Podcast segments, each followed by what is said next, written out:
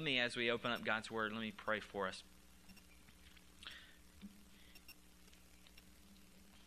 God, you have shown us your glory. And no one has looked upon you, but you have made yourself known through Christ. God, and through Christ we have beheld your glory, glory as the only Son. God, as we open up your word to hear what the Apostle John has to tell us about Christ, God, we pray that our eyes would be opened, our ears would be opened to hear. And God, that our hearts would respond in obedience, in humility, knowing that these words do not come forth or proceed from a pastor, but they come forth out of your word. So, God, to that end, I pray that you would be with me. That I would not say anything that is contradictory to your word, but God, that I would say the things that you are intending to say through this gospel. God, if I do say anything that does not accord with your word, I pray that it would be quickly forgotten. But God, first and foremost, that Christ would receive the glory and honor in our lives. And it's in his name we pray. Amen. So, as we've been studying through this Gospel of John, we have traced through the entire first two chapters. We've seen that in the beginning, in the beginning was the Word, and the Word was with God, and the Word was God. And that that Word was manifest, it was made flesh, and it dwelt with us. This God that no one had been able to see to this point, God has made him known through his Son, Jesus Christ, who is distinct from God, but he is God.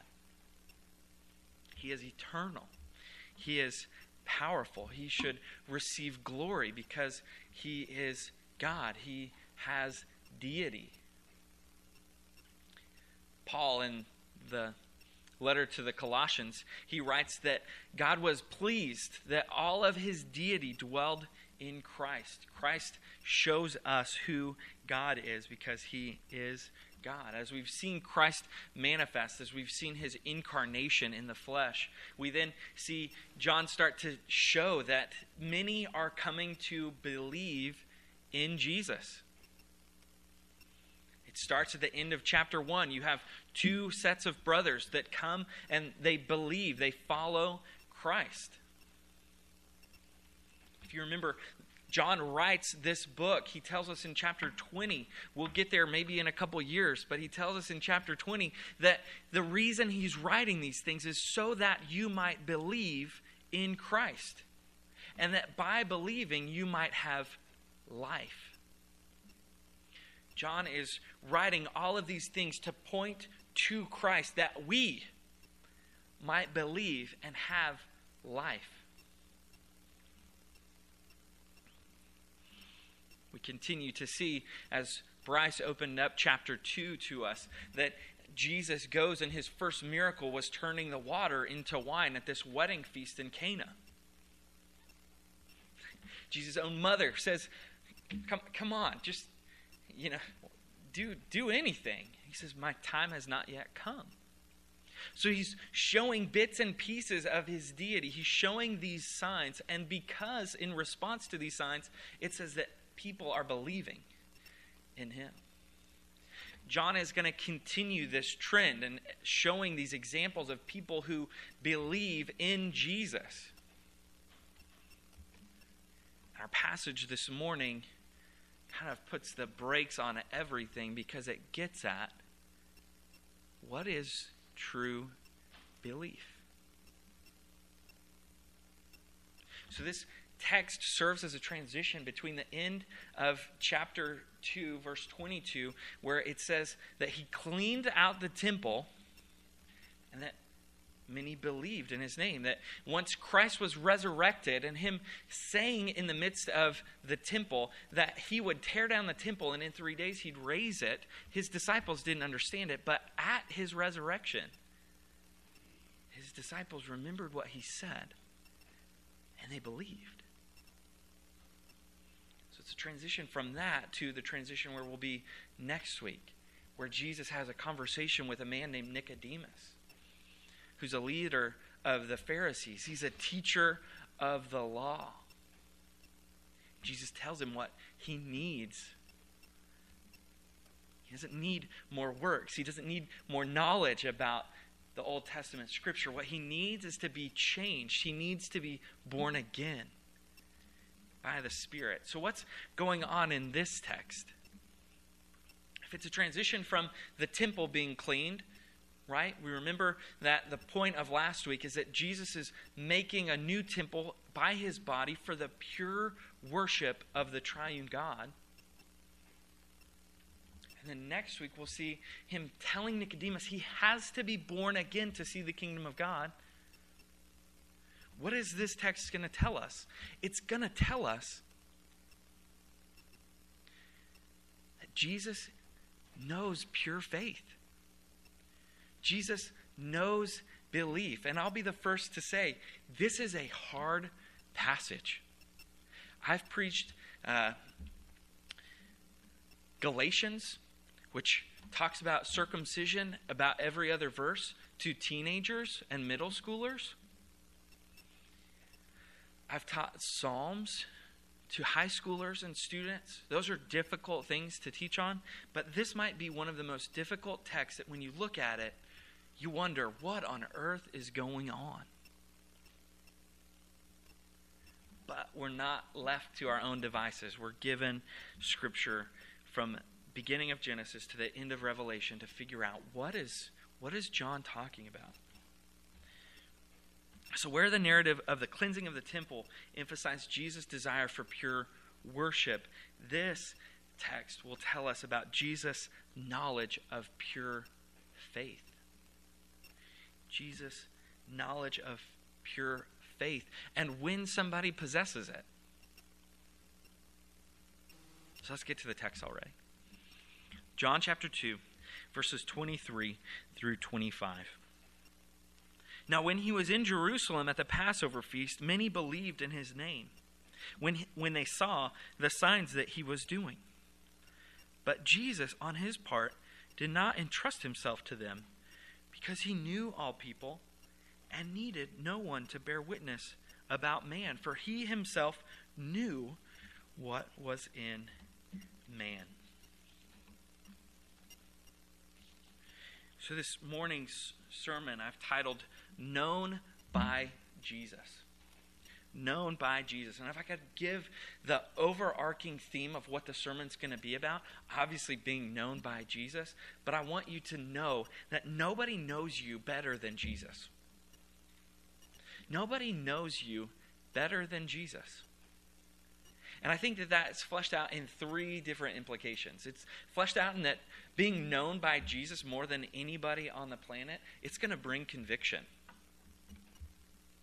Right? that being known by Jesus, it brings conviction, but it also brings consequences. This, this text is a weighty text. As we get into the explanation of it, it's weighty. It brings consequences. Being known by Jesus bears eternal weight. And third and finally, being known by Jesus, being known by Jesus more than you're known by anybody else, it brings comfort it brings comfort. So, first, Jesus' knowledge brings conviction. Let's read again. Now, when he was in Jerusalem at the Passover feast, many believed in his name when they saw the signs that he was doing. So, this is coming immediately after this last text, not just in the Bible. Obviously, we see that. But historically, it's coming right after. Jesus goes up to Jerusalem at the time of Passover to clean out the temple, to cleanse the temple. But it says that many believed in him. Like, man, this is this is great. That's great. Many people believing in Jesus. Like that for for a preacher, for somebody who has grown up in the church, if you hear a report of another church that you're you're seeing salvations and you're seeing people come in in major numbers, you're thinking, "Oh my goodness." Praise the Lord.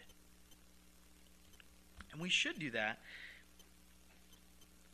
But immediately Jesus or John continues to give us this narrative. He says when they saw the signs that he was doing, but Jesus, on his part, did not entrust himself to them because he knew all people and needed no one to bear witness about man. And he himself knew what was in man. So many believe in him, but Jesus doesn't entrust himself because he knows what is in man. He knows their faith more than they know it.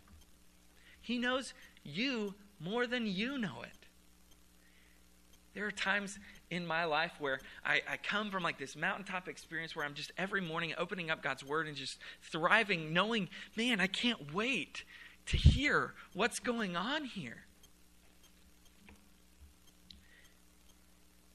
During my prayer, I, I prayed from Psalm, I believe, Psalm 8 says, Oh Lord, our Lord, how majestic is your name. And I'm reading that in my quiet time this week. And then I get right on social media. I read, Oh Lord, our Lord, how majestic is your name in all the earth. For you have set your glory above the heavens, and yet I go to my phone. I want to know why do I do that? Paul, likewise, he, he says the things that he desires to do, he can't do. And the things that he doesn't want to do are just the things that he's doing. He says, Why? I don't know. But Jesus knows. Jesus knows. What does Jesus know that is causing him to be hesitant about their belief? Well, if Jesus knows, since Jesus knows. Here's some things that he knows about these ones who have professed belief in him. He knows that at their heart, what they are as human beings. Jeremiah 17 9, read it earlier. The heart is infinitely wicked, it's desperately sick. Who can know it? Who? Who can know it? Jeremiah 17:10. I, the Lord, know the heart. I search the mind. He knows. He knows those instances where we try and put up vain worship and be seen by others to be glorious or to have this love for God. He knows if we truly do or, or not.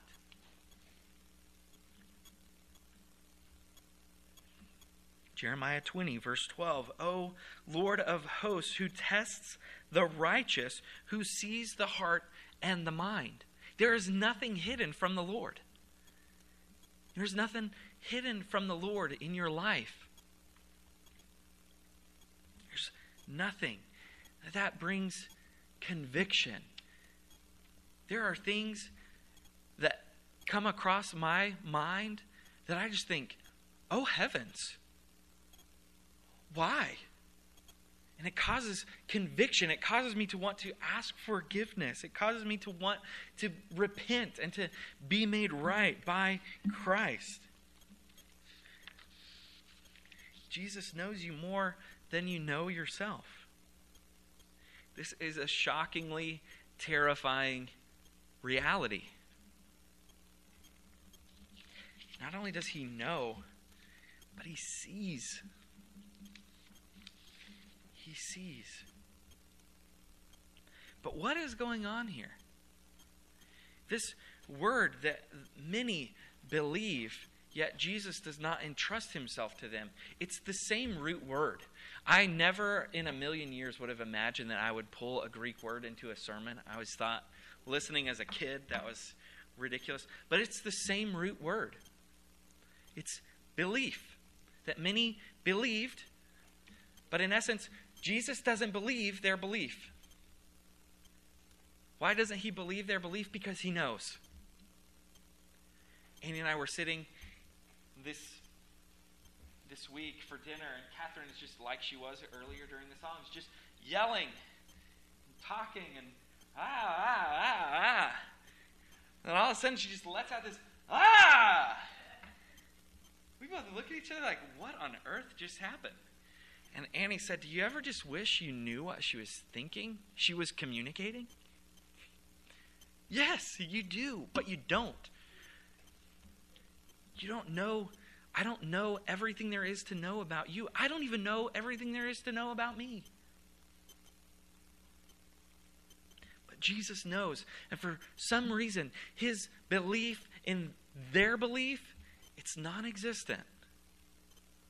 Think about the implications that that has.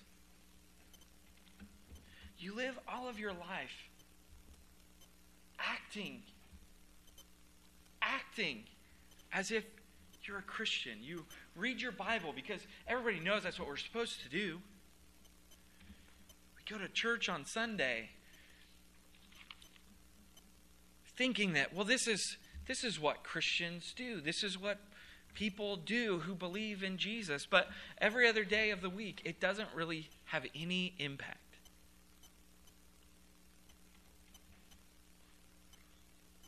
Jesus knows when that's a facade or when it's genuine, and He longs for it to be genuine. And we, as we sit here, as I preach, as I've studied, need to be reminded that this is real. This is real for all of us. I told Annie this week that I deleted the Twitter app and Instagram app and Facebook app off my phone. Because you just you get on it and you're like, man, this is awful. And I I follow Christian outlets, Christian news sources, pastors. And I still I'm like, this is awful. And one specifically was a man who had professed faith in Christ. He was a pastor. He'd written books about how to live a life for Christ, how to date in a Christ honoring way. And this pastor writes this letter saying that he is leaving his wife and leaving his family and leaving the church and leaving the faith. And he's now beginning to adopt and hold all of these things of the world more dear than Christ. And everything on social media was, I can't believe it. I can't believe it. He's, he's this, he's that. We are too. It could just as easily be us who think, man, we believe. We believe.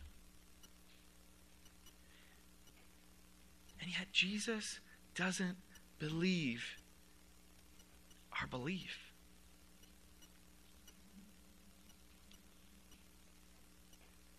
What are some of the reasons for this? This is this is weighty. We need to get to why. One, Jesus knows. Jesus knows the hearts of men. He knows them perfectly. He knew that Judas was going to betray him from before even the day that Judas was born.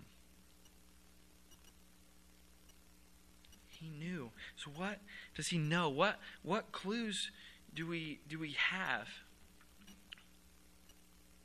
First, we see in verse 23 that there's wrong understanding of this relationship with Christ. There's this wrong relationship. There's this wrong understanding of a relationship with Christ. And it's tied not to who Jesus is, but it's tied to what he does. Verse 23 Now, when he was in Jerusalem at the Passover feast, many believed in his name when they saw the signs that he was doing. We need to be reminded in this time, there were so many of the Pharisees and just of the Jews that believed that this Messiah was coming as a conquering king. So they knew that if they put their allegiance in, or they swore their allegiance to this coming conquering king, that they were going to be on the right side of a new kingdom. That he was going to come and he was going to conquer the Romans who had kept them under oppression. So it would be easy to believe. Man, if I if I just believe, I'm going to get this because of what he's done, I'm going to get a kingdom. Likewise, many will profess faith in Christ because of what they will get. Well, I'm going to get heaven. I'm going to get a kingdom. And praise be to God, if you do trust in Christ, you will get those things. But the primary thing you're going to get, not only for all of eternity, but right now, you're going to get Jesus. You're going to be in his presence. And that should delight and fill up your soul with joy that you get to spend time with Jesus, both now through his word and by his spirit, and in the coming kingdom, if you have faith and true faith in Christ. So, first reason is that their belief was associated in the signs here I'm going to steal a little bit. I want you to know I'm stealing a little bit from a pastor who points us to chapter 3. Because these, these chapter headings, if you get a Greek Bible, they don't exist. And oftentimes they can, they can cause us more trouble than actually help with the flow of the story. They can be very helpful, but they're not always so helpful. So the first thing is they believe in the signs more than they believe in Christ. Well, how does he point us in chapter 3 to this continuation? He says that Nicodemus is a representation of one who says he believes, but he doesn't believe. John 3, verses 1 through 3. Now, there was a man of the Pharisees named Nicodemus, a ruler of the Jews. This man came to Jesus by night and said to him, Rabbi, we know that you are a teacher come from God, for no one can do these signs that you do unless God is with him. So again, we see a pointing to the signs, but what does he say about Jesus? He gives him, he gives him incredible credibility. He says, You are great. You are marvelous. No one can do these things unless God is with him. Well, yes, God is with Jesus, but Jesus is God. There's this wrong association of who Jesus is. He is God. We've seen He is eternal. He's not created, He is the creator, equal yet distinct from God. So their association faith in the signs over Jesus and their association in his power and authority as someone sent by God or having God with him, but not as God. So let me ask you this Is your faith in Christ more deeply rooted in a love for who he is than it is for the things that he has done for you?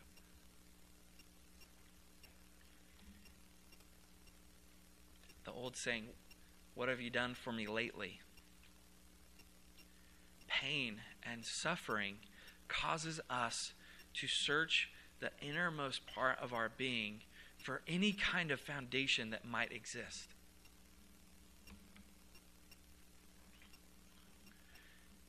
Pain and suffering illuminates false faith and that some turn away. John writes in his other letters that some have gone out from us.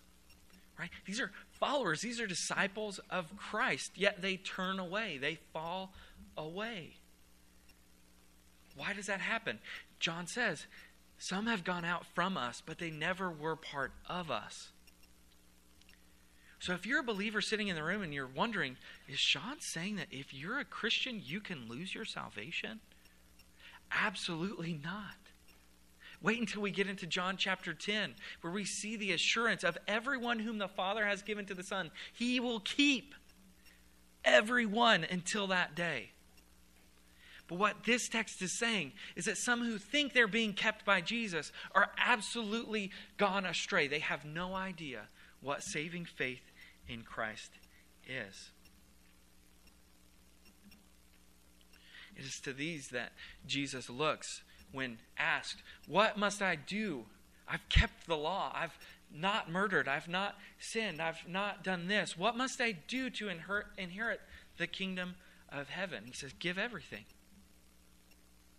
Jesus isn't teaching a works based faith. What he's doing is he's challenging the faith of this person with the thing that he treasures most dearly.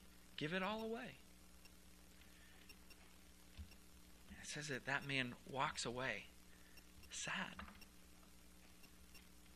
Let us not walk away sad. If we are questioning, if we are asking, Lord, is my faith genuine? That should be a prayer.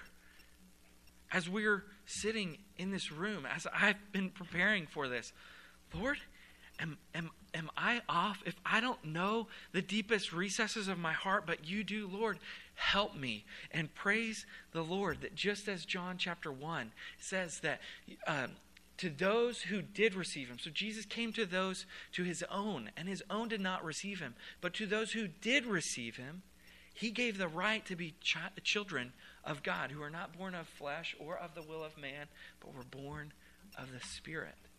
And that same Spirit testifies that we are, in fact, children of God. How do you know if you have saving faith? I'm not going to go one by one and say, You're a Christian, and you're a Christian, and you're a Christian. No one on this planet can say that. But there are some things that we can look to in Scripture that will help us see do I have saving faith or not? First, taking what we're seeing in this text, first, you love Jesus for who he is and not what he does. You love Jesus for who he is, not what he does. Who is he? He is God. He is the Lamb in our place. He is able to hold us. Secondly, you believe he's not merely sent from God, but he is God. You don't just believe in him because, well, you'll get a get out of hell free card.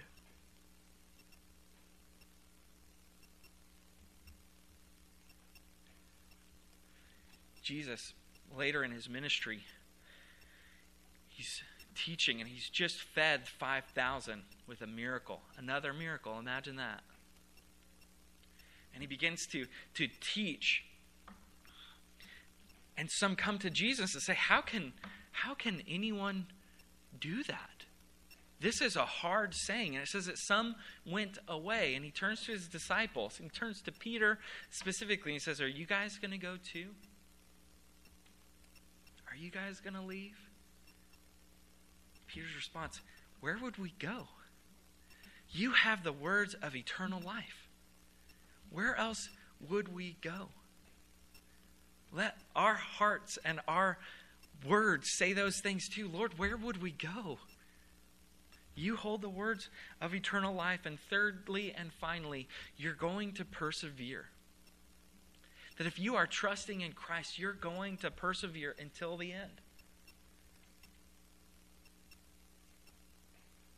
You're going to continue to trust in Christ. You're going to do this not by your own strength and your own pulling yourself up by your bootstraps, but you're going to do it because the same God who saves is the same God who uh, preserves those who call on his name.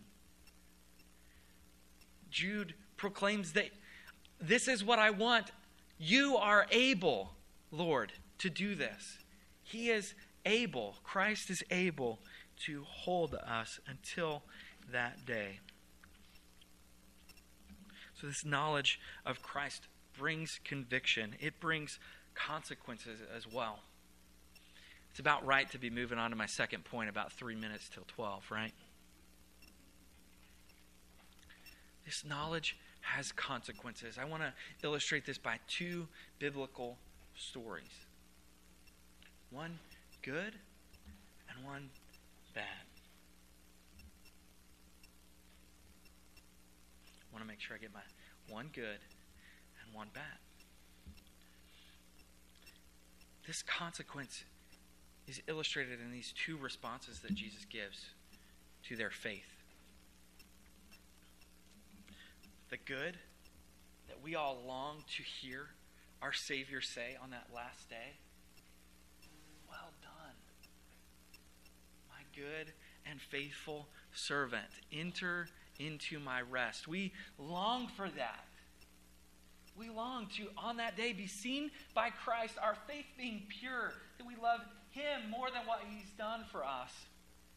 And we hear our Savior, our King, our one who we have pledged our allegiance, our lives. Tell us, well done. Enter into my rest. So that's a, that's a good consequence. Equally as jarring is a horrific consequence. Jesus in Matthew is approached by seemingly believers, and to illustrate this, Jesus says, Many will say to me on that day, Lord, Lord, did we not prophesy in your name and cast out demons in your name and do this in your name and that in your name. What are they doing? They're basing this on a sign, on their own work. Many, many will say, Lord, Lord, on that day, but Jesus says, Depart from me, you evil doers.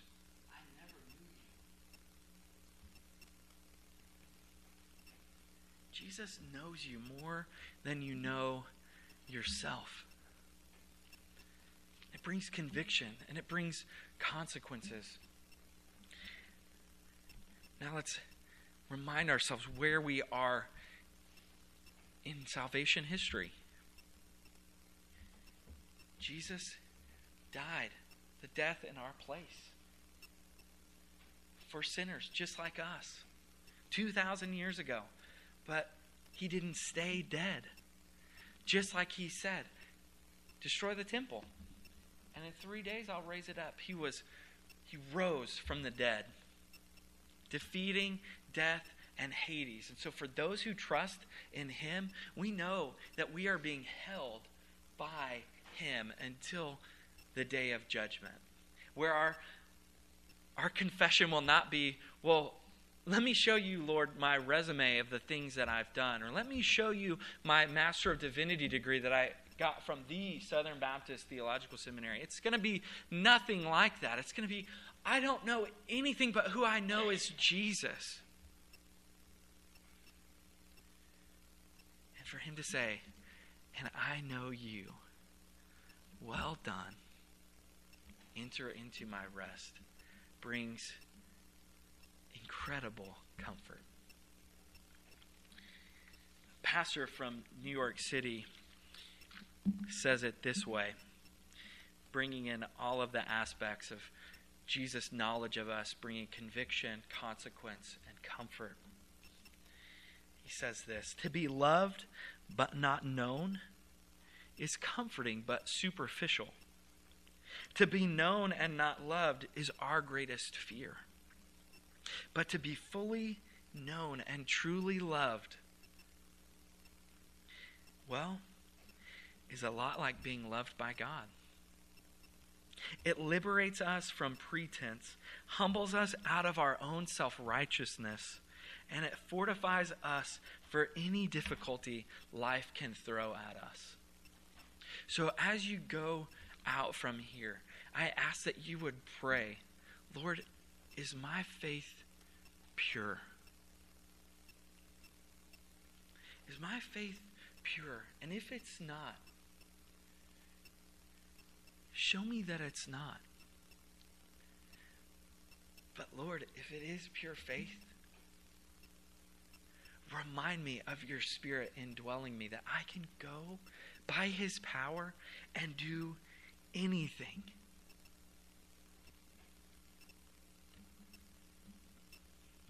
Jesus knows you. He knows you better than me. He knows you better than yourselves. That brings us conviction, consequence, and comfort if you know Christ. Let's pray.